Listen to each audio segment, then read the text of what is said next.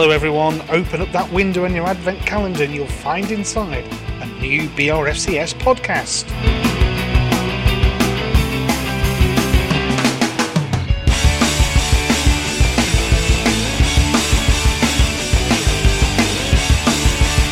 Forget the chocolatey treats for now and instead gorge yourselves on a sugar free BRFCS podcast. Yes, it's December already. Where does the time go? It's that time of year when supermarkets prepare to stock the shelves with cream eggs. DFS considers whether to throw caution to the wind and have a Boxing Day sale, and package holiday companies are ready to bombard us with adverts for cruise liners and exotic destinations. Panic not though, Mike Delap is only in part two of this episode, but I do have his email address for anyone searching for the perfect New Year getaway.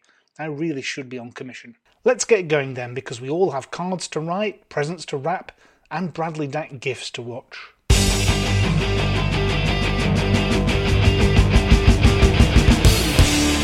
It's been a while, but every now and then you need to call upon a seasoned professional to galvanise your team, and I'm delighted to welcome back Cami to the Pod Squad. Cami, how are you this evening? I'm fine. How are you? How's everyone else? Uh, I'm great, thanks, mate. It's uh, good to be back on the pod and uh, getting another episode out. Our second panelist tonight has successfully run more miles for charity this year than I've managed to claim on business expenses. She's back to update us on all things Craig Conway. Yes, it's Linz Lewis. Linz, how do we find you tonight? A little bit hungover, but pleased to be back. Nice to speak to you guys again. And finally, last but not least, defender of Mike Cheston, scourge of the Rovers Trust, just some of the epithets aimed his way after our last episode. Rather like Danny Baker and Danny Kelly used to say, sometimes right, sometimes wrong, but always certain. It's the Marple Leaf himself, Michael Taylor. Michael, good evening once again. Good evening, Ian, or as they say about Sky News, never wrong for long. I can change my opinions to suit. Yes, principles, principles. If you don't like these, I've got these over here. Yeah, absolutely, yeah. And we'll discuss that when we talk about the Blackpool game. So that's your panel for part one, in which we will review the games played since we last convened.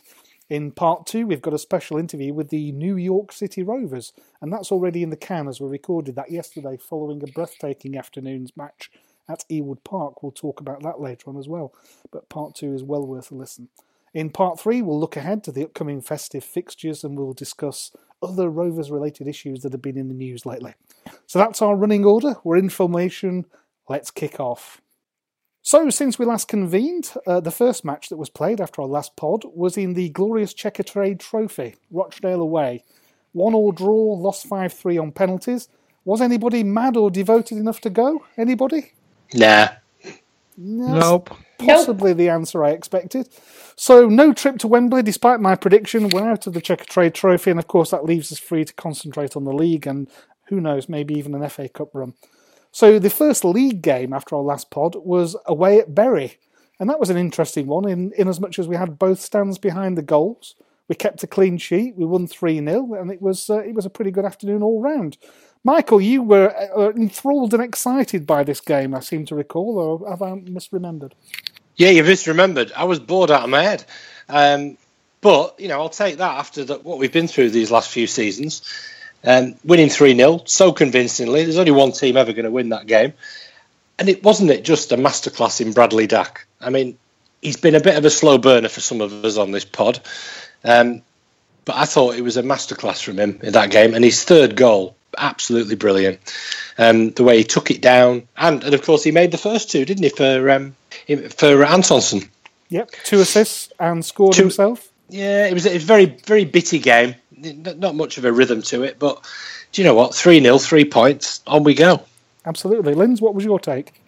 Oh, I had the best time. Who doesn't love a light show and chatting to some drunk Dutch fans? I had a ball. I can barely remember the game, but I loved the atmosphere. It was fabulous. Now, I thought it, I thought it was quite interesting with both um, both stands behind the goals being occupied by Rovers fans. I think there were, we tried to get some banter going, but I know on Twitter there were some people in the other stand, I think the West stand, were saying, "Oh, we couldn't hear the East stand singing." the East stand guys replied, saying, "Well, we couldn't hear you either." So I don't think the acoustics are up to much. But notwithstanding that, on the pitch, um, I'm probably not as pessimistic as, as Michael. I, th- I thought it was, if you're going to win 3 0 away from home, I think you, you can enjoy it. It wasn't exactly flowing football. I thought Bury came at us hard early on. But uh, it was it was a fine, fine victory, and that's that's the most important thing. I'm liking Antonsson out wide. I think it's a, it's, it's a much better position for him at this level, taking players on. And of course, he scored two goals that night, and he scored he scored since as well. I think it's his best position than playing off one of the front two. I tend to agree. I think in the absence of Chapman, we need somebody who's prepared to run at a defence, and he fulfills that role. Cammy, what's your take on Antonsson and the the three 0 win?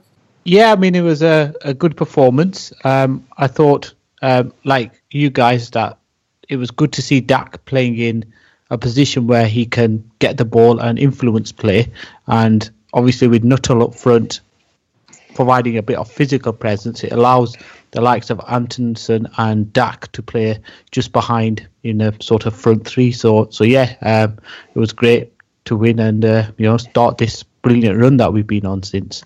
Yeah, somebody on Twitter, I think it was uh, Babak Golriz, a friend of, of BRFCS, pointed out to me yesterday when I sort of said, "Oh, we're ready for another podcast." He said, "You do realise that whilst the pod has been on radio silence, we've embarked upon our most successful run of the season." So, no sooner did we record a bit yesterday than we threw away a three goal lead with Crewe. So, uh, hmm, yeah, we'll see how that one goes. So after the Bury game, we travelled away midweek to Oxford United. And when I say we travelled away, out of the people on the pod, Linz, I'm going to come to you on this one. 3 0 up without breaking sweat against a promotion rival. Was it, what was it like in the flesh? Fabulous absolutely fabulous. It was like we were dreaming. For me, it was the best away atmosphere of the season, obviously including, you know, where we've took sort of two or three thousand. Um, yeah, it was great. I, I, just they the first twenty minutes they were fantastic. Then obviously we did concede, and you could tell how disappointed we were to have conceded. And then we went four one and then four two, but they wanted it. They were still chasing everything, and and obviously I've been quite vocal previously about Dack, and I I did put out a Twitter apology after the Oxford game and took a hammering for it because everything goes through him and and he's very very impressive, very impressive. Yeah, I think it was it was one of those evenings where it, it, was really difficult to understand quite how we managed to get 3 0 up. And I think the penalty is one of those that, if it's given against you, you're frustrated. But when I watched it back on TV, it, it there, you know, there was contact, as they say on match. We did wonder if it was a dive from where we were. I think he wanted to make sure that the referee saw it. Let's put it that way. But I think there was uh, there was contact. Um, what about the um, the defence giving away two goals though? What, what was the reaction in the in the crowd at Oxford to that? Um, I think anytime following Rovers, there's always an anxiety. You know, even at 3 0 after 20 minutes, you were sort of thinking if we concede one here, you know, it, it's a bit tetchy. But generally, as I say, a very, very positive following. The fans sang for 90 minutes. It was, you know, quite tight knit. I think we took 900. So a Tuesday night, I mean, I didn't get home till 2. And obviously, I was only coming to Nottingham. So some people going up to Blackburn, you know, it'd be 3, 4 o'clock in the morning. So I think, yeah, really good atmosphere, really positive atmosphere. And I love the fact that the players are now coming over at the end, acknowledging the fans, interacting with the fans. And for me, there's a real team spirit that we haven't had previously. So I'm happy to have an afternoon off and go down to Oxford if they're going to play like that. Yeah, it's a bit of a change from the Oldham game I think they kept at least 100 yards away from the away fans at the end of that game. So nice to see that that developed superbly. Now, Bristol Rovers, that was our next home game. Uh, a 2 1 win. I think in my notes I put, were we fortunate or very fortunate? Cammy, did you take in this game? Yeah, yeah. Um, I'm going with the very fortunate. it wasn't the best performance, and obviously, Mr. Rovers had quite a number of chances, but um, you, have got to have these kind of results. I, I quite like them when you don't play your best and you're a bit lucky, but in the end, we found a way to win, you know, with the two goals within five or six minutes of each other. Um, another Mulgrew penalty and then Samuel uh, scoring. So it wasn't the best performance, but to be honest, um, that's fine as long as we get the three points. That's the most important thing. I think the confidence that they'd built up from the previous two games kind of carried us through through that game. We weren't playing our best. Um, we did concede a few chances, but um, in the end, that bit of belief that they've got from those wins um, previous to that sort of pushed us over over the line. Absolutely, Michael. What was your uh, your view? Hey, man, I've never seen a disallowed goal like the Bristol Rovers disallowed goal. We basically, basically we were all back there, basically playing the next ten minutes of the game. And then the then the linesman decides, no, no, actually, he was offside. I mean, when you see it back, it was a really good decision. Of course, it was the right decision because it was disallowed. Um, and this is the thing about this division. You know, we we don't know what to expect when we come up against these sides. We don't know anything about these teams. But a, a fair play to Bristol Rovers. They came out all cylinders firing, really quick on the break. I thought their legitimate goal that was allowed was absolute belter. Probably the best of one of the best I've seen at Ewood this season. Nyambe could have closed him down a bit more. But you know that's, that's hindsight, isn't it? Yeah, there was, but, a, there was um, a bit of similarity between that one and the uh, the first Oxford goal. The lad the lad cut in, gave two of our defenders twisted blood and curled it in, and then the uh, Yeah. the, the Bristol Rovers goal was quite similar to that. But for me, the best performance on the day, I mean, he's not, not worthy of man of the match because he was only on the pitch for half an hour. But Danny Graham, he caused absolute havoc. And I've so much wanted Danny Graham. I like him as a player. He seems like a really straight up, decent guy. Um, and I thought that performance, he ran them ragged. And he was getting balls from the back, he was making darting runs, and he contributed to both of our goals. I couldn't endorse the Danny, Danny Graham comment more. There was, uh, I think, a tweet from the official Rovers account which had a picture of the two goal scorers, and it was captioned "the difference." And my, take was, well, no, it was Danny Graham that was the difference because they they suddenly had um, a real threat, somebody holding the ball up, somebody laying it off, and it, to me, it was the Danny Graham that first came to us. it was gameplay as well. And I think Danny Graham brings that with his maturity. Someone who can hold the ball in the corner, someone who can just slow the pace of the game down a bit. You know, if we'd shown that kind of um, gameplay last season, we may still be playing in a different division because we got caught out. You remember that game against Preston where, Yeah, you know, faffing about. Yeah. But no, we, we, we saw that game out. We really professional performance last 20 minutes. Linz, what was your take on the Bristol Rovers game? Uh, it was dire at times. I thought, you know, they we were shocking sort of 20 to about 65 minutes. I agree the disallowed goal, you know, I fully resigned to the fact we were losing 1-0 and then there was kind of all of that. I think the substitutes made a huge difference and I just think yeah, we were fortunate and we were lucky. We haven't had a lot of luck, so if we play poorly and we are getting 3 points, that suggests when we play well, you know, we can go out get four, five, six, hopefully. Um, but I thought Bristol were one of the better sides that have been to Ewood this season. I thought they played some some very good football and obviously brought a really big following as well, which I respected. Yeah. Yeah, they did. Both of those things, I think, are eminently true. Uh, they played us off the park, I think, in the first half. the good thing which to see was what I previously uh, sort of criticised Mowbray about was he seems to wait too long to make changes or didn't seem to have a plan B. But certainly for the Bristol Rovers game, um, we were playing the usual passing game, which wasn't working, and we were lacking that physical presence up front. So as soon as we went one 0 down, he bought Graham and Samuel on and went a bit more direct, and and that worked. So it was good to it see that plan. Yeah, play plan A didn't work, and for once he quickly made the change, and plan B worked, and then some. It's um, it's one of those double-edged swords, isn't it? I always think when a manager brings on makes a double substitution like that, and it changes the game, and they can sort of say, "Oh, genius, masterclass, that's absolutely fantastic," or "Well, you picked the wrong team, then, didn't you?" You know, the team that finished is the one that should have started. But you know, we're all wise after the event. Yeah, Nuttall was disappointed in that game. I thought he should have pushed on their defenders a little bit more. Yeah, I think Danny Graham showed the difference between class and potential. Yeah. Um, yeah, but uh, he might well learn from it. So that leads on then to the, the next away game and yet another 4 2 away victory. Um, Michael, abandoning your principles. Were you there? Yeah, I did go, and I, uh, I went actually for a second opinion to some other Blackpool supporters, and as was confirmed in a leaflet that was handed to us outside the ground by the protesting Blackpool fans, it said, "We respect your wish to see your team. Um, we just ask that you don't spend any money in the bar." And support local businesses and go to the local chippy, who are obviously suffering because of the boycott. I was pleased I went because I saw another good away day absolutely packed away end, two and a half thousand Rovers fans there or thereabouts. Um, more than the ludicrous amount that Blackpool claim that they're watching them. It was it's about, it's about a thousand, but they, they give all these tickets away to local schools and claim that that's what the attendance is. Really? That's know- quite a nice. Yeah, one. but um, yeah, the Oystons, yeah, class act, aren't they? Absolutely. Uh, Marcus Anderson, your hero. Yeah, no, it was great, and we're, we're seizing on mistakes. That's the thing we that, that continually bothers me about this division is you know the sloppy defending. There's every team, every team we play has got their own Elliot Ward, and it's about absolutely preying on their weaknesses and forcing them to make mistakes instead of just looking for the perfect pass or the perfect shot.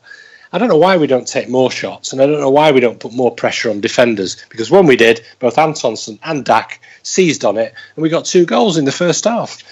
And second half, it was it was all Rovers really. But uh, what a great performance! What a great night! I'm sure it was. Linz, what was your take? I thought the first half was one of the worst halves I've seen this season by us, and how how we sort of went in with the score at half time, I'll never know. Um, I am fast developing a, a, serious girl crush on Antonsson. I think he's fantastic, um, and I thought he was, you know, clinical in that mistake. I think for me, the biggest theme of the night for me was my surprise at all of our fans singing how rubbish the Blackpool support was because I think we need to remember why they're not there yeah. and that we're all actually in the same boat. And again, I, I, tweeted that out, and I was I was just really shocked that people didn't seem to get it because we are potentially a Blackpool in the making. So I thought there'd be more unity, but yeah. I think let's not just get too ahead of ourselves. Yes, we've had a good run, but you know we've still got all this going on in the background. But yeah I had a great time. And again, it was another really late night for me. And to justify the travel and the time off work, I want to see a performance. I want to see a team that care. And I'm getting both. So I did that four run of games. So it's been about 1,400 miles for me. But if I'm getting wow. 12 points and 13 goals, I'll do it all season. Yeah, it seems a reasonable trade off that. Well, I think so. This was the game that convinced me that I too needed to go onto Twitter and apologise to Bradley. So I did. I thought he was a real handful in that game, and I think um, on a pod earlier in the season after the Shrewsbury game, I was deeply critical of him because he was being played wide left and he wouldn't track back and he wouldn't do the defensive work. But when he's played in his true position, and I think we've now found that, it is just like linking, running between the lines of midfield and, and the, whoever is the striker. He's he's a, he's just a terror at that level. There's no doubt about it.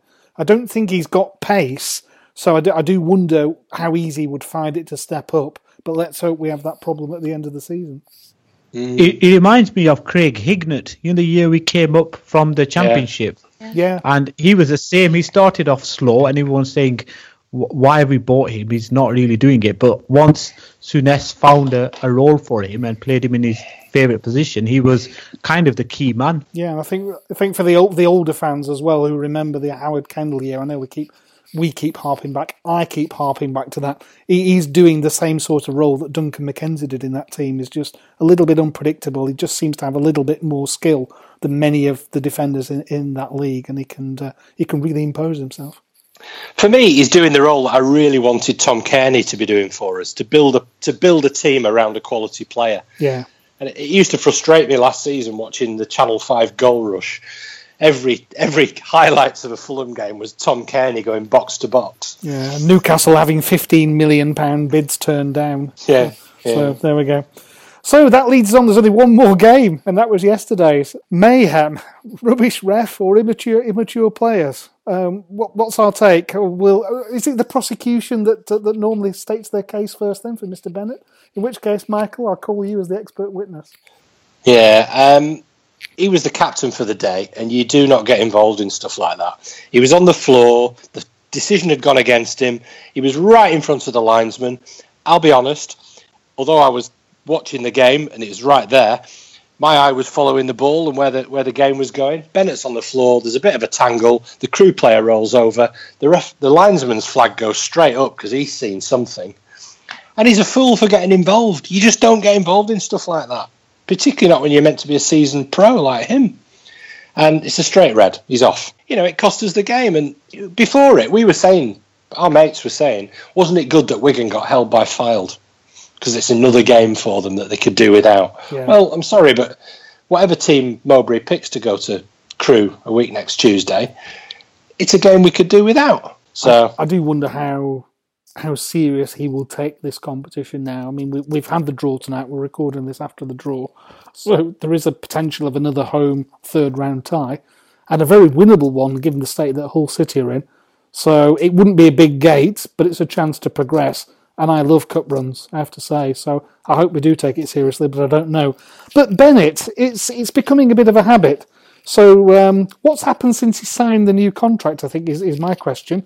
Linz, are you prepared to uh, make a case for the defence? Well, I've already been described as a Bennett fangirl tonight, so I might as well go all out for him. Um, I think he is a consummate professional, and no one will be more disappointed than him to be missing four games. I haven't seen it, I wasn't there. Um, I asked on Twitter earlier, I got about 15 responses, like seven yeses, seven nos. Yes, it was a red, no, it wasn't. But if he's captain for the day and the the dealings I've had with him personally and also, you know, following him on social media, I think he'll be incredibly disappointed. But of course, Craig Conway is going to be fit very soon, so we don't have to worry because he's going to come back and make it all better. So it's fine. Well, personally, I'd rather have uh, Conway than Bennett any day of the week. Ooh, controversial. No, not at all. I think Conway is, is a much, much better player than Bennett, I have to say. And think, well, I'm not going to argue, of course. Well, no, that's, that's, why I thought I'd make the case and really test your loyalties. Uh, for me, Bennett has been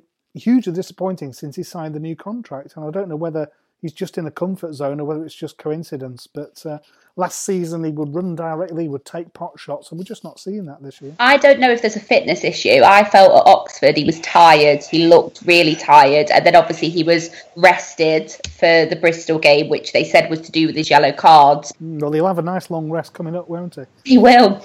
Cammy, Rekeem Harper, uh, he was sent off as well. Um, leaving leaving the rights and wrongs of that aside, he's blocking the development of one of our academy players. Have we seen enough from the likes of Rekeem Harper to do that, or should we be promoting one of our lads? I'm firm opinion that we should be uh, promoting one of the lads from from the academy because he's blocking the development. Uh, I've not seen much from him on some of the games that I've seen him play, even at lower levels, to to to suggest that he's better than what we've got coming through the academy. So these young players, if you're loaning them for Premier League clubs, you need someone who's going to come in and make an immediate impact, and he's not done that. And and it must be so frustrating for some of the academy lads to see this guy come in and and block their chances of getting in and getting a chance at first team level. There are people whose opinions I respect who, who see a lot more of the academy than I do, clearly, and uh, I think there are one or two of our development squad that many feel should get a chance, at least just that training with the first team and travelling to matches and all the rest of it. So that's the end of part one. Um, part two is with the New York City Rovers, and part three will come back with a discussion around some other Rovers related topics.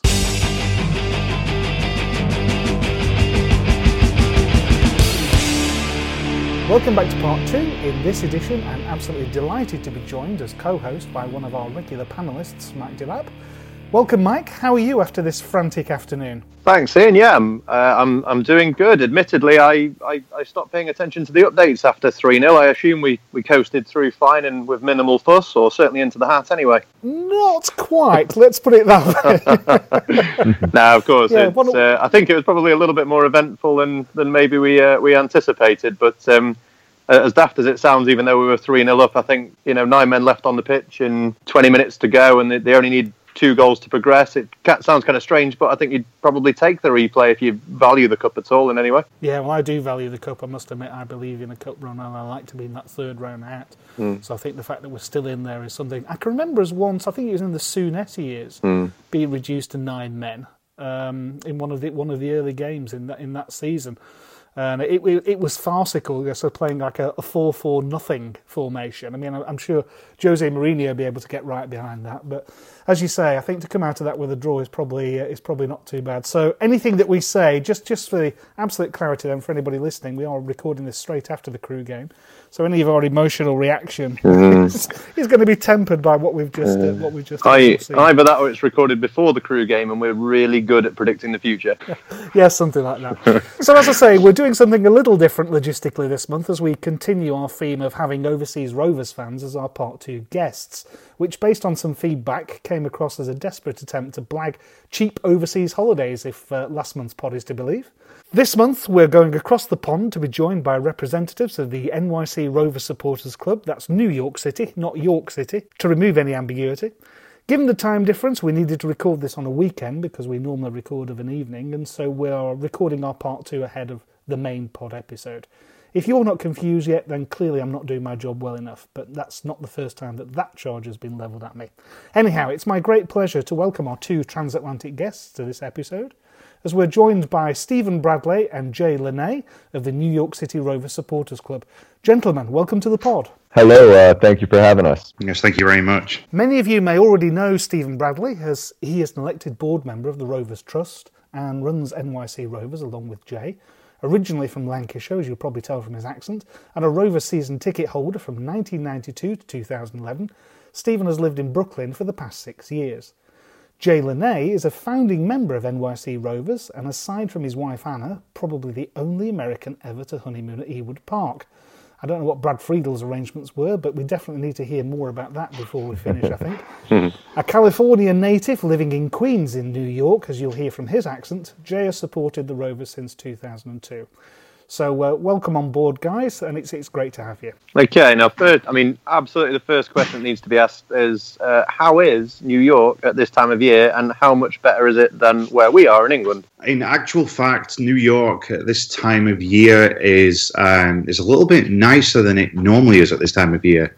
It's very um, England in late July, as in it's uh, cold and but not raining currently. It's nice. Um, you know, I, I, don't really like the cold being from California, but uh, it's uh, the you know the holidays and the the change of seasons and all that is is kind of cool if you're into that sort of thing. Question for Jay then: If you're from California, what made you trade the uh, the sunshine and the, the you know the scantily clad women for frostbite on your toes and a lot of smog? So I guess uh, I guess I followed I followed a lady who is not my current wife um, and uh, so I moved. I moved the, the use of the phrase "current wife" there is quite interesting. I, I, moved here for uh, for somebody else, and then uh, then met the love of my life, and uh, that's that's why I'm staying here. Okay, that, that's that's reasonable. I'll take that. So, Stephen, what brought you to New York? Um, I also followed a, a lady here. Um, so wasn't the same one, I take. Yeah, not the same one. No, no. Although, just for absolute clarity, yeah, that, that would have that would have been perhaps a little bit more interesting. But the um, I actually met my wife at university in Lancashire, the University of Central Lancashire. Uh, she was actually planning to study in London. Uh, found that the school was full, so they just sent her to Preston as a compromise. And mm. uh, we met in a class there. Uh, got married in England lived in England for five years and then um, decided to come back out here. So when you say following these people, they are aware that you're following them. It's not sort of like something where the police need to perhaps have a, have a quick word. Yeah, well, they weren't they weren't aware at first, but it's okay now. Come on then, guys, make us all absolutely pig sick over here. What's your favourite aspect of New York at Christmas? Well, I mean, I guess uh, just the way the city looks uh, under the light when they put up the Christmas trees and all that uh, in downtown. Well, I guess in Manhattan, and it, it also reminds me of uh, proposing to my wife because I did that under a Christmas tree at uh, Madison Square. So uh, it, it reminds me of reminds me of that, which is it's good. And Stephen, of course, it'll be just like Blackburn for you, I guess. Oh, absolutely. I mean, like for me, I think it's it's great because essentially I'm walking around the set of Home Alone 2 at Christmas. Like, there's nothing better than that. There's nothing more Christmassy than Home Alone. So, yeah, that's true. And asking Donald Trump for directions. Uh, how do you find living in New York City, especially given all the political goings on right now? Obviously, linking us in nicely with Trump there. Is it all very exciting or quite scary, or is it? Oh, is everything being inflamed over here and it's quite boring? Uh, so I wouldn't I wouldn't necessarily say it's uh, scary for me personally, but it's kind of there's the, the, bit of the extremism that seems to be going around uh, is frightening. You know, I have uh, I have some friends that are are afraid. You know, what's going to happen to their visas and and things like that. And uh, at the moment, that's probably my biggest concern. I, I, would I would definitely not say exciting. It's more you know like you know, kind of what have we gotten ourselves into. I, I kind of echo everything that Jay just said. I mean, I'm kind of interested now in whether I can still afford name brand cereals after the new tax plan just went through yesterday. So uh, we'll wait and see on that one. We're we're not really the people who are being targeted right now with the uh, the extremism that's going on. So it's it's more our concern for our neighbours and the people that we share the trains with every day and how it's affecting them. That's the the really scary thing for us at the moment. Stephen just uh, became a citizen, so um, congratulations to him on that, and uh, that's probably why his concerns aren't the same as they might have been two, three years ago. Yeah, true. I was just wondering, have you actually ever met anybody that seems to like Donald Trump at all? I've never known anyone who was voted in as president, and I'm yet to speak to anyone who doesn't, you know, who actually likes him. Uh, so, for my my answer to that question is, uh, I used to work with Donald Trump on The Apprentice, and I would say that he probably likes himself. So I've met at least one person that likes Donald Trump. Um, but uh, I, I, know I know a few. There there's not that many in New York City, and um, they're not as outspoken. Um, at least you know until you get on the internet so it's, there's there's going to be more around around me than there are uh, you know in the majority of, of the five boroughs. Okay, let's let's move the conversation on then to the sporting arena, and I think over this side of the Atlantic we've seen soccer being launched in the States. I'm certainly old enough to remember uh, it being launched way back in the 70s with uh, the likes of Pele, Rodney Marsh, and the New York Cosmos and all that sort of stuff. But the MLS does seem to be getting a bit of a foothold. What sort of profile does MLS have, and is soccer catching on now in the States as a genuine sport? Um, so it's it's catching on a, a little bit. Um, you know, it's still behind. Uh, football, baseball, basketball, hockey, and it is it is well behind those sports in terms of TV ratings. It's catching up a little bit in terms of uh, you know butts in seats uh, attendance wise. You know, it's hard to compare the attendance of an MLS game when you have uh, 18, 20 home games versus a uh, NBA or Major League Baseball season when you have 41 or 82 home games. Stephen, from your perspective, what's the standard of MLS compared to the uh, the matches you'll have seen at home?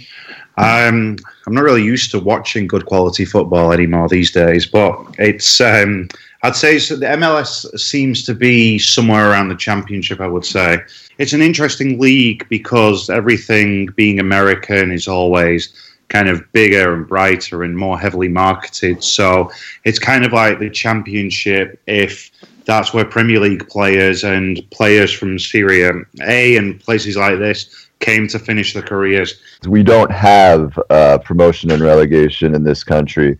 In mm. fact, uh, we also have this thing called single entity, which means all the teams in the MLS are owned by the league and operated by investor operators. So um, even though Man City, you know, runs a team in the MLS, they are just investor operators. And instead of being competitors off the field uh, with all these other clubs, they're actually business partners. So they they don't compete over players. There's no free agency, and they have a monopoly over Division One, despite closing it off from all the independent teams. So there's not really any. Um, there's no room for an independent club to make it in this country because you have to buy into this single entity uh, that costs a hundred million dollars to buy into, and then when you buy into it, you just get to run the the team as a same way that you would get to run a um, a sandwich shop with some franchising company. You don't really own the team or even your team's likeness anymore. So you're, you're operating it as if it was a, I don't know, like a hotel chain. Yeah, no. You're managing the branch, that kind of thing. That's exactly how it's run here. And um, I didn't realize that. Is that what David Beckham's trying to do down in Miami then? He's trying to buy a hotel, uh, a hotel branch. he might be trying to buy a hotel as well. Who knows? Have either of you actually seen um, a live MLS game, or do you not follow it because of um, the way that the league is structured? Both of us are actually season ticket holders to a third New York team uh, that plays in a non MLS league called uh, NASL. Uh, the, we're season ticket holders to the kind of reborn New York Cosmos. Uh, and so I'll see the MLS teams when we play them in the Cup but um, we don't like. I, I think I've, I've probably seen two or three uh, mat- MLS matches besides the ones where uh, the New York Cosmos are playing New York City FC or the Red Bull team uh, in the Cup. So, how has the failure to qualify for the World Cup been viewed in the US? Has it been big news or largely ignored? Uh, it's. I mean, it's definitely been. Um, it's definitely been big news. Uh, the, this is so all those all those things that I said earlier about single entity and no promotion and relegation and a closed system. If we're ever going to get rid of all those issues that are kind of just set up so that uh, owners can maximize profit, it's going to be now. Because if we don't do it after we've failed to qualify for the World Cup uh, out of the easiest qualifying situation in the world, then we're never going to do it. And uh, we'll, we'll, just kind of be doomed to repeat these mistakes that we're making. Um, one of one of the biggest is that we have this uh, system here uh, that we call pay to play, which is uh, when a promising young footballer comes up uh, in New York City. There's very few academies that will uh, pay for pay for his training so unless he's middle class or, or upper class family, uh, he's not going to be able to get the best training at the, the best academy because you have to pay to play. And it's, there's no, um, you know, we don't have 92 league clubs over here that all have academies and are all training players to try to get the best out of them, regardless of their financial situation. The fact that we have such a shortage of defenders in this country, but we still allowed Jay DeMerit to slip through the cracks and end up playing uh, non-league football in London before we figured out who he was.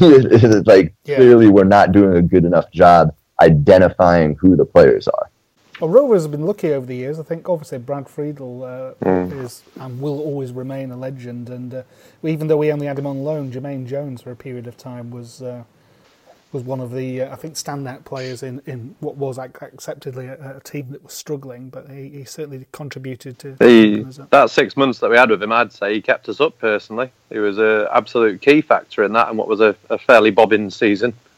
Uh, just just wondering, lads. I mean, obviously, me and Ian are based in and around the Sheffield area, and I'd say we have to come up with various ways to try and keep up with Rovers from a very small distance outside of Lancashire, but tricky to keep up with Rovers over there, or do you find it a bit easier? So when I first got here in 2011, when we were still in the Premier League, it was the greatest thing ever because both home and away games were on uh, TV, regardless of uh, if they were in the week or the weekend. All the 3 p.m. games were all on TV. So Jay and I would meet with the other New York Rovers every Saturday to watch the game.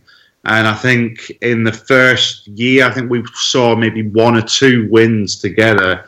You know, it was Rovers under Steve Kean those uh, those glorious days. So then, once we went down into the championship, we then generally averaged maybe three to five games a year being shown live. So we were completely reliant on um, Radio Rovers and the radio streams. But now with the iFollow service going live, our only um, avenue to watch Rovers now. But no, that service is great now. Just just being able to see the team again, and it's it also adds so much to following a football club is the ability to see the players playing because for years I've kind of relied upon the opinions of other people, and you can never see the radio commentary. They never talk about the players' movement off the ball and who basically their style play and everything. And so being able to see it for yourself is is just is wonderful. Trying to follow on Radio Rovers uh, in the previous years, you're kind of just sitting there listening. Uh, sometimes the accent's a little bit hard for our American ears to, to figure out uh, what they're saying, and so you're just like, okay, uh, the crowd cheered. The the radio commentator said there was a goal. Uh, he said a last name. Does that guy play for us?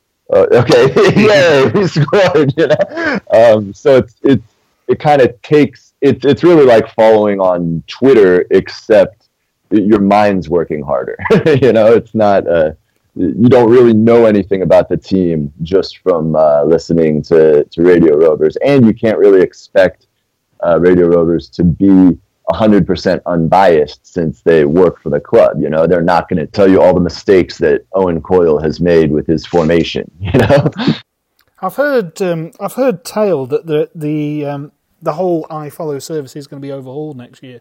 There is a rumor that there there is going to be much more uh, open acceptance of viewing games in the UK. So I think that would make life easier. You know, for the likes of, say, for instance, Mike and myself living 50 odd miles away, it's not easy, uh, particularly work commitments, and Mike's got family commitments, you know, particularly to get over for a midweek game. But I'd be more than happy to subscribe to a digital season ticket to, to fill in the gaps. And uh, people, people more technologically savvy than I, I'm sure, uh, have been able to, to get around this issue. But it's far better that it were legitimate. And I think for the lower league clubs, it could be another in- interesting income source.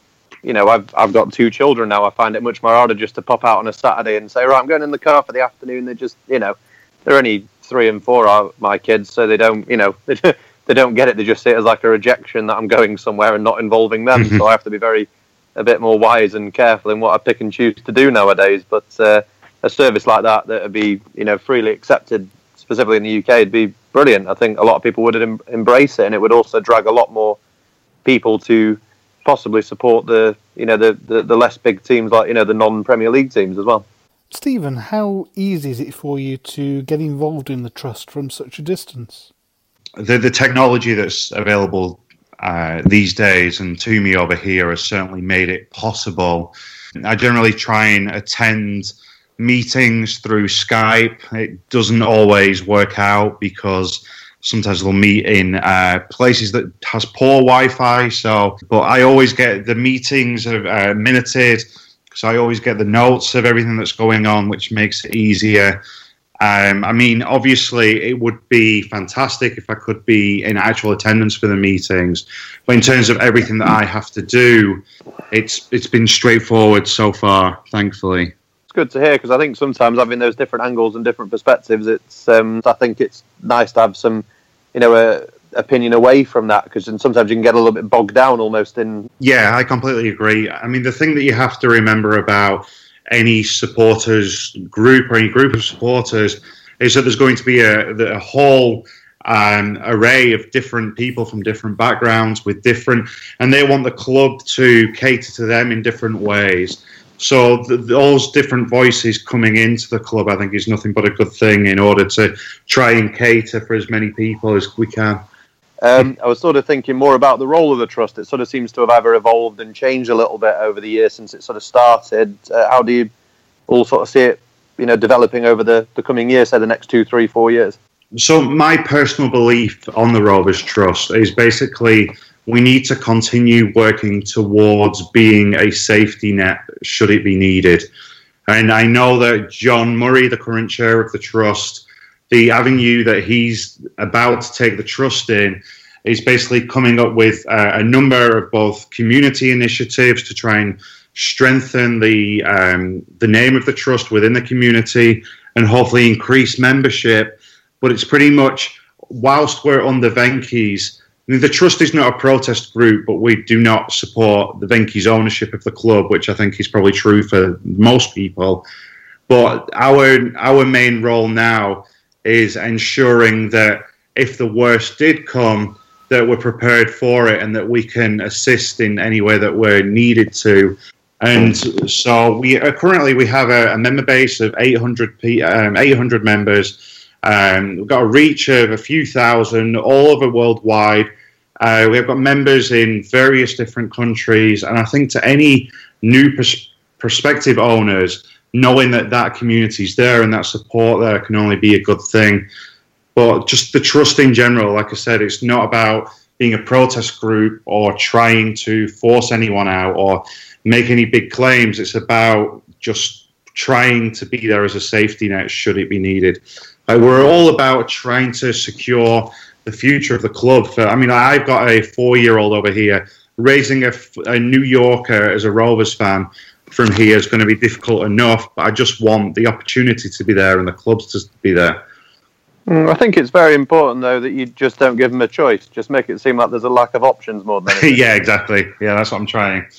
Just showing him uh, games from '94, pretending it's now. Yeah, just exactly. Just stream the good stuff and tell him it was yesterday or something. Yeah, like exactly. But, uh, uh, I suppose, I suppose as well, though. Like obviously, the trust has got you involved, which is, is is great. But also, how I suppose going forward as well, how the trust sort of planning to get even more fans sort of actively involved in it all as well. It's. I think the the big thing that John um, wants to do at the moment is basically say that the trust is something that's open to everyone, and we want to hear people's ideas and we want to hear people's thoughts, and we can act upon them uh, in our current role and then help grow the trust that way. Do a few like auctions of rovers, some semi-rare uh, rovers memorabilia to help raise money for the trust, and just basically try and grow it organically and show people that like we don't i mean there's there are groups out there you know like the action group and everything that have specific agendas or, or, things that they're trying to do with the trust it's just it's merely about trying to have something that is protecting the club should it need it if I could just jump in there, I think that's absolutely crucial, and I, I can't endorse that message uh, heavily enough. That's all very interesting stuff about the trust, and it's good to know. Um, Jay, I alluded to it earlier in the in the pod, but I really want to know more about the whole honeymoon thing at Ewood Park. What's the full story behind that? How on earth did you manage to persuade your wife to be that a honeymoon at Ewood Park was was appropriate? Uh, well, uh, I mean, the, the easy answer would be that uh, you know she's she's from New York and didn't know any better. But the uh, the true story is uh, we were planning our honeymoon to uh, Germany, and um, she figured out that we could get a layover in Manchester without uh, any additional cost. And so um, it was actually her idea to, because she's kind of wanted to go to Ewood Park at some point. I don't think she Im- imagined originally that it would be on her honeymoon.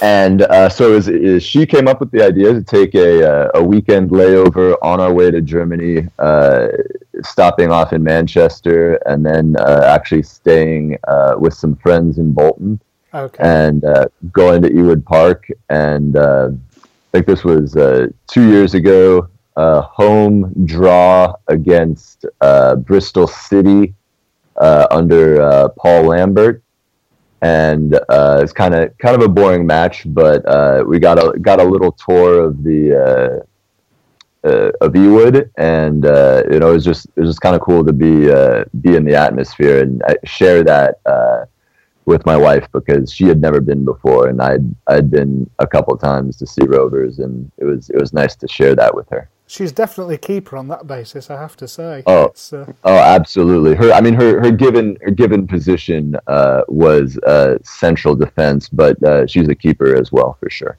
So, how how did you um, get involved with Blackburn Rovers then? Where did that link come from?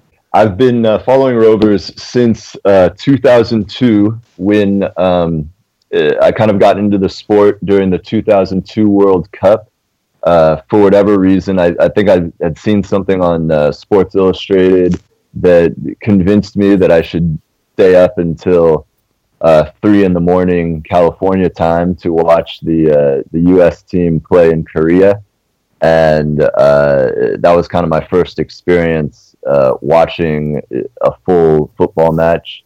And Brad Friedel played out of his mind during the during that tournament, and so I nobody told me that your favorite player isn't supposed to be a goalkeeper. So I followed Friedel over to Rovers, and uh, you know have been following them ever since.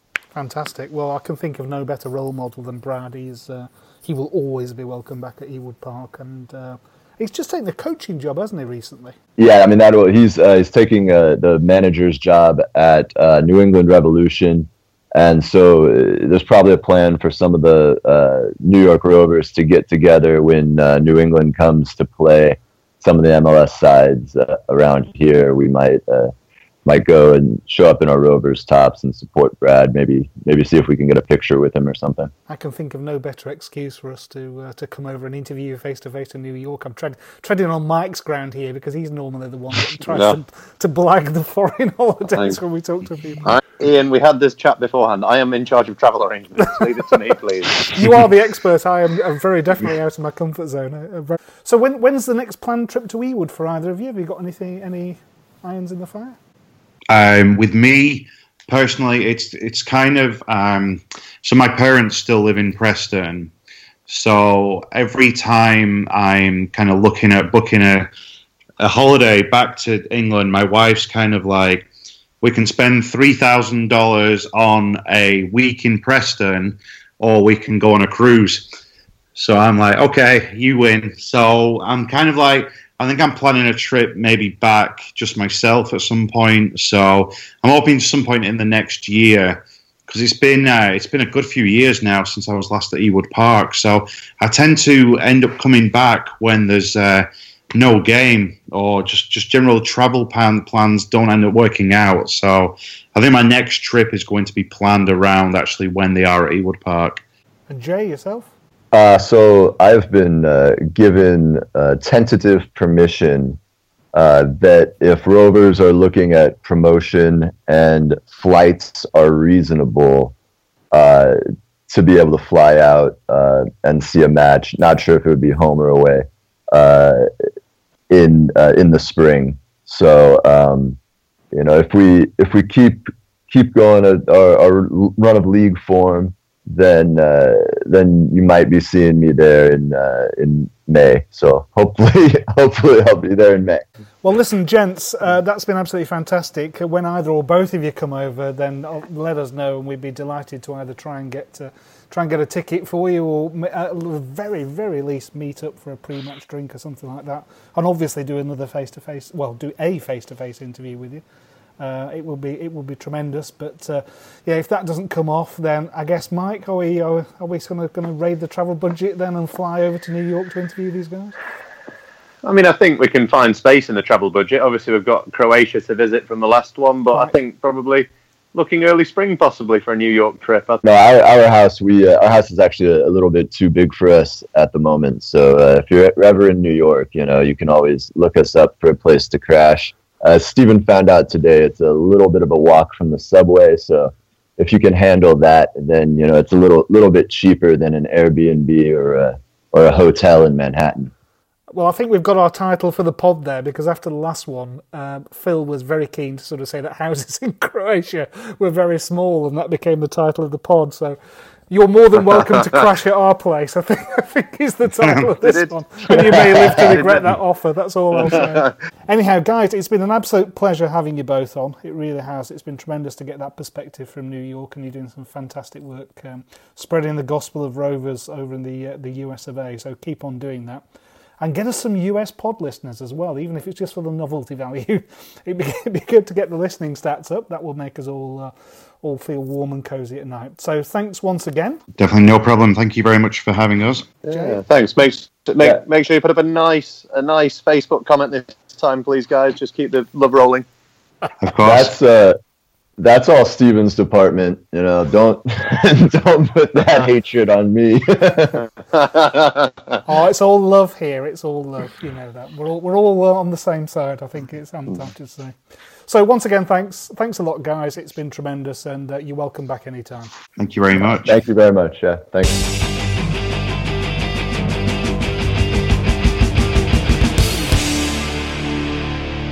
Okay, everyone, and welcome back to part three. Um, we've got a number of issues to talk about, but we'd like to kick off the first one with um, something that was referenced briefly in part two, which is the recent Brockhall ACV application being declined and questions raised as to why Venky's want to keep their options open. Well, we can only wonder. But Cammy, what's your uh, what's your opinion on this uh, on this outturn?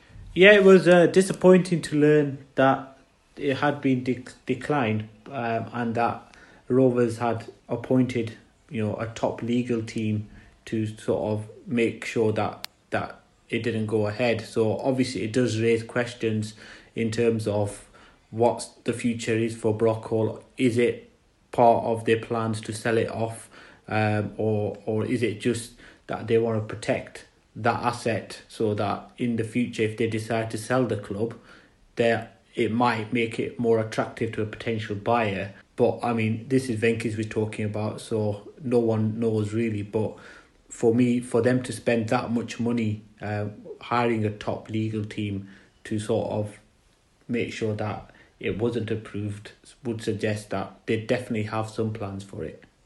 Yeah, I must admit, when I heard it, I thought I thought it was a, a much much weaker case than Ewood Park because the argument put forward was we can have a training ground anywhere, and that's true, frankly. Uh, Rovers have already changed training grounds at least twice in, in my lifetime. They used to have a training pitch next to where the current Accrington Stanley ground is. And I can remember going there as a kid trying to watch Rovers train.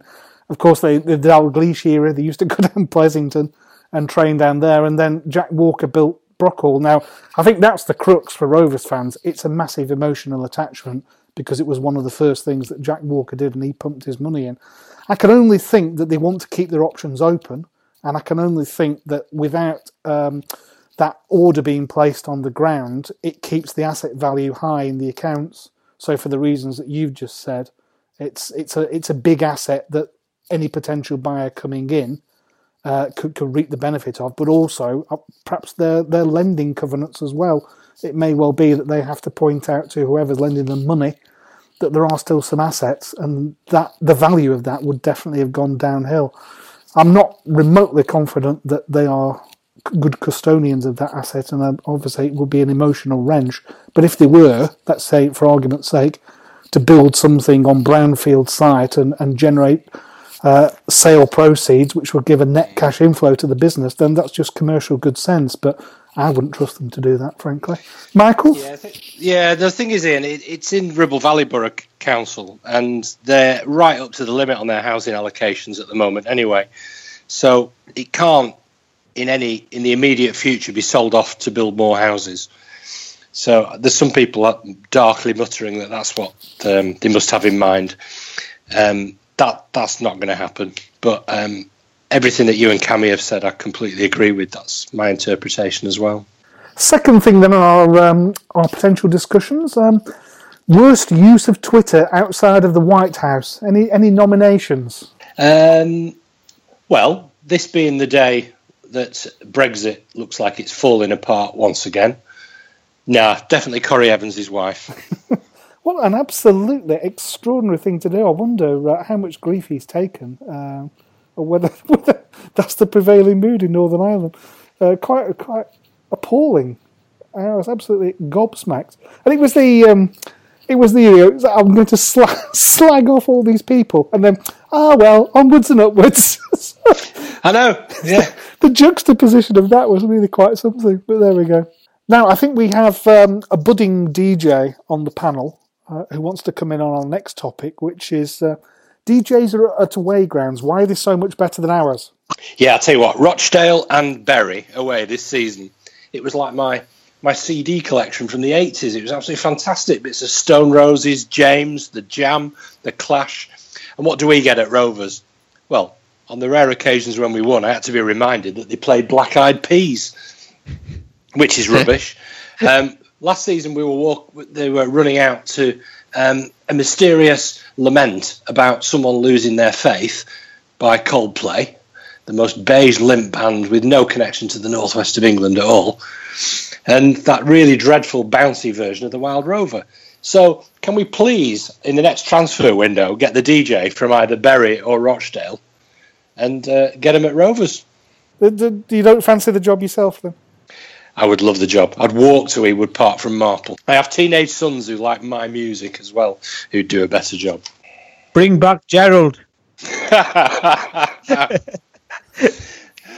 Cammy, you make me laugh. I just I remember yesterday coming out of the ground. We turned the radio on as we pull out of our car park.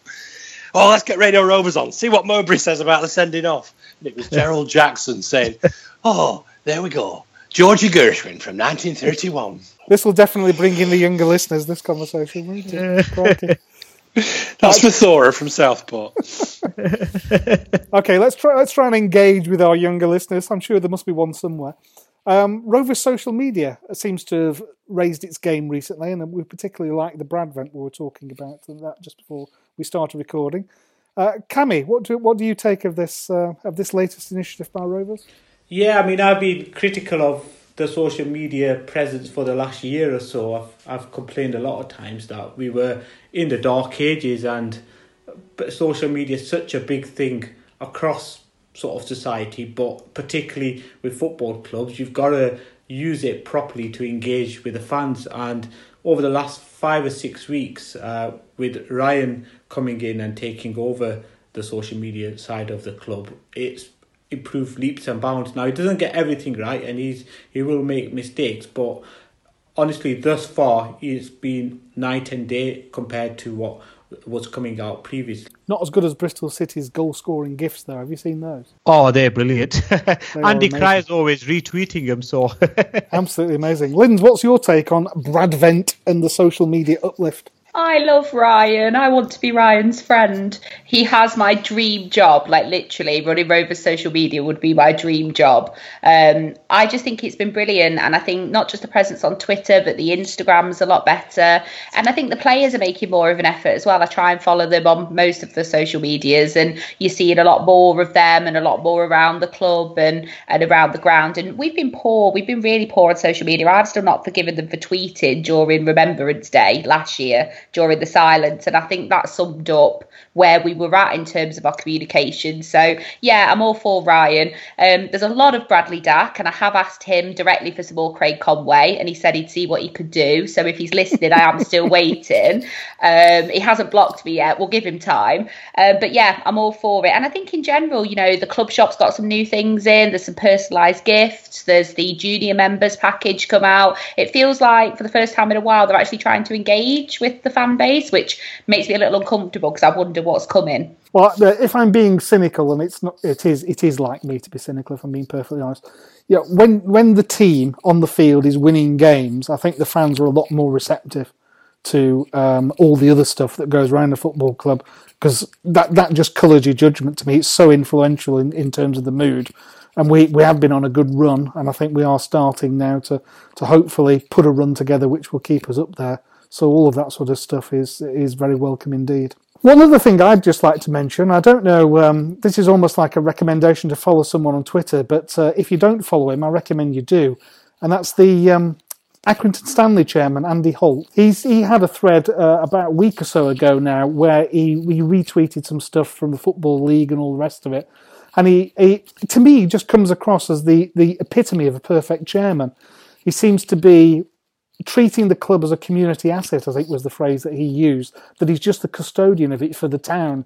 And he just wants more and more people from Accrington to be involved. He's everything that we would look for in an owner. Who knows? Maybe we can get him on as a as a, as a podcast guest to uh, record something that we could send to Venky's. And then one last thing, Linz. Um, you've got some old git out of retirement and running a 5k run. Would you like to tell us more about Team Theo's Glow Run? I think technically the old git got me out of retirement. You created this team. I'm not taking responsibility for this. Um, so yeah, so um, a few members of this podcast and some other select um, guests are taking on a 5k on the 19th of December in Sheffield, um, raising money for Sheffield Children's Hospital. So it is a glow run. So we are as neon and as bright as possible, um, but with a, a Rovers theme. And yeah, it ties in with the fundraising I was doing um, earlier in the year. So still in memory of Megan. Uh, Megan was treated at Sheffield Children's Hospital. So it's my last event of the year. I think it's my eighth race. So I'm done then for Christmas. So very excited, very excited you're going to be running alongside me um, and obviously Mike as well. And yeah, just to encourage people if they would like to donate, to share, to retweet, to come and laugh at us, to do whatever they want to do, then please do it and you can pay me to wear a tutu you can pay me not to wear a neon tutu i'm not fussy i just want your money so work with us. It's Blackburn Rovers' own Bob Geldof there, I think. Uh... It's pretty well. People keep giving me money. I was I was done. like we'd hit over four grand. I was done, and then this has started, and I think we're at like seven hundred and fifty pounds. Absolutely extraordinary. It really is. It it's is massively so. So I don't want to be greedy, but I'd really like to get over a thousand because that'll be a thousand for us as a team and over 5,000 in memory of Megan. The link is Team Theo's Glow Run everydayhero.com or just come on to the BRFCS Twitter or have it on. I'm at Linz Lewis 15. If you have a Twitter account, you will see it because I'm literally on there continuously until people pay me not to be. So it's all good. And you've got a lot of neon, Ian, I believe. Are you I have. tell us a bit about your outfit? I have. I have bought everything that Poundland sells that will flash, light up, glow, or whatever. And this was your first trip to Poundland, wasn't it? Yeah, it was indeed. Yes, it was quite quite an eye-opening experience. But I tell you, I filled my boots. It was just in Aladdin's cave. I loved every minute of it. Um, and I've got a load of stuff sort of stacked up, good to go. I think I'm going to be digging out the uh, ASICS CIS orange and grey away kit. I think that's the the nearest I've got to a, a neon Rovers shirt to. to I'm you, in the yellow training top this season's yellow training top, so that's as neon as I'm getting. I was going to say, to, I think I'll run in that, but to use the word "run" would be quite wrong. I, w- I will do. I will complete the circuit wearing that. Let's put it that way. My training runs last week did not go well and I think I sounded a bit like Michael sounds now. very, very chesty, very, very flummy. But it's a great cause. It's going to be a great night. We'll take some photographs yeah. and we'll Best post those you well. both. And thanks very much to everyone who's who's contributed. It's been absolutely magnificent.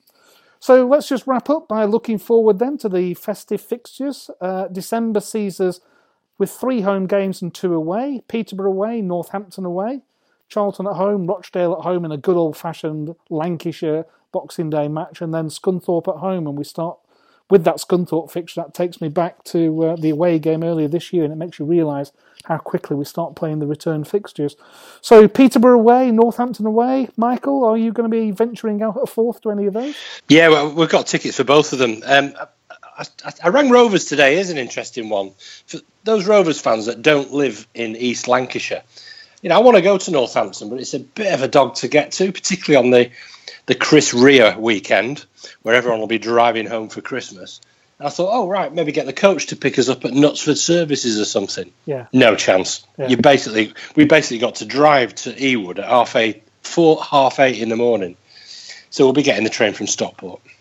Linz, will you be doing the away games? Um, I'm not going to Peterborough. Um, it's a ground I've done before. Northampton, yeah, probably. And I will be at Crewe, of course, ah, because ah, yes. we've got that to look forward to. So that's not too far for me. Um, and then I'll yeah I'll be at the home game on the 16th as well. So I feel like I've done my bit. I've done the last four in a row. I'm going to leave it to somebody else to cheer on Craig Conway for one weekend. That's marvellous. And will we all be there on Boxing Day, Cammy? Are you going on Boxing Day? Yeah, home uh, home games are fine. Away games are more difficult for me at the moment. Um, but um, I just want to mention our away following. It's just been sensational. Um, even today, I think I was reading for Peterborough, we've already sold a thousand tickets and I think the allocation is just under 1500 and it's looking like another sellout, which is just amazing that week in, week out, we're still taking a thousand plus fans and it's it's brilliant to see that the way following is, is so good and the noise that they're generating. So that's that leads us up to Christmas. Uh, we will be dropping a special Christmas pod uh, hope to have it ready for Christmas Eve as a sort of Christmas present to everybody. We've got some contributions in already. I'm just waiting one or two others, so that should be that should be fun. It won't be one like this. It will follow a slightly different format, but hopefully you'll enjoy it. So uh, we'll be back in January with our next scheduled podcast. But until then, thank you very much for uh, giving up your time decorating your Christmas trees to listen to us. It's hugely appreciated. Feedback, as always, is welcomed on the BRFCS forum or via our Twitter feed. Um, my sincere thanks to our panelists for giving up their time once again to contribute to this podcast, and especially our part two guests who this week were from the US of A. If there's any other overseas Rovers fans who fancy a spot on future episodes, then please get in touch, either on the forum or again using the brfcs.com Twitter feed. Uh, as you'll probably know, we're on the iTunes platform now, and that makes subscription a whole lot easier. So if you're feeling especially kind, leave us a review it helps in our listings, but it also makes us feel really nice and warm when people say nice things. We do do this purely for the love, uh, and as long as we have listeners, we will continue to do our thing. So thank you and goodbye from the BRFCS Pod Squad, and all the best for the rest of the year. Have a great Christmas, and we'll be back in January.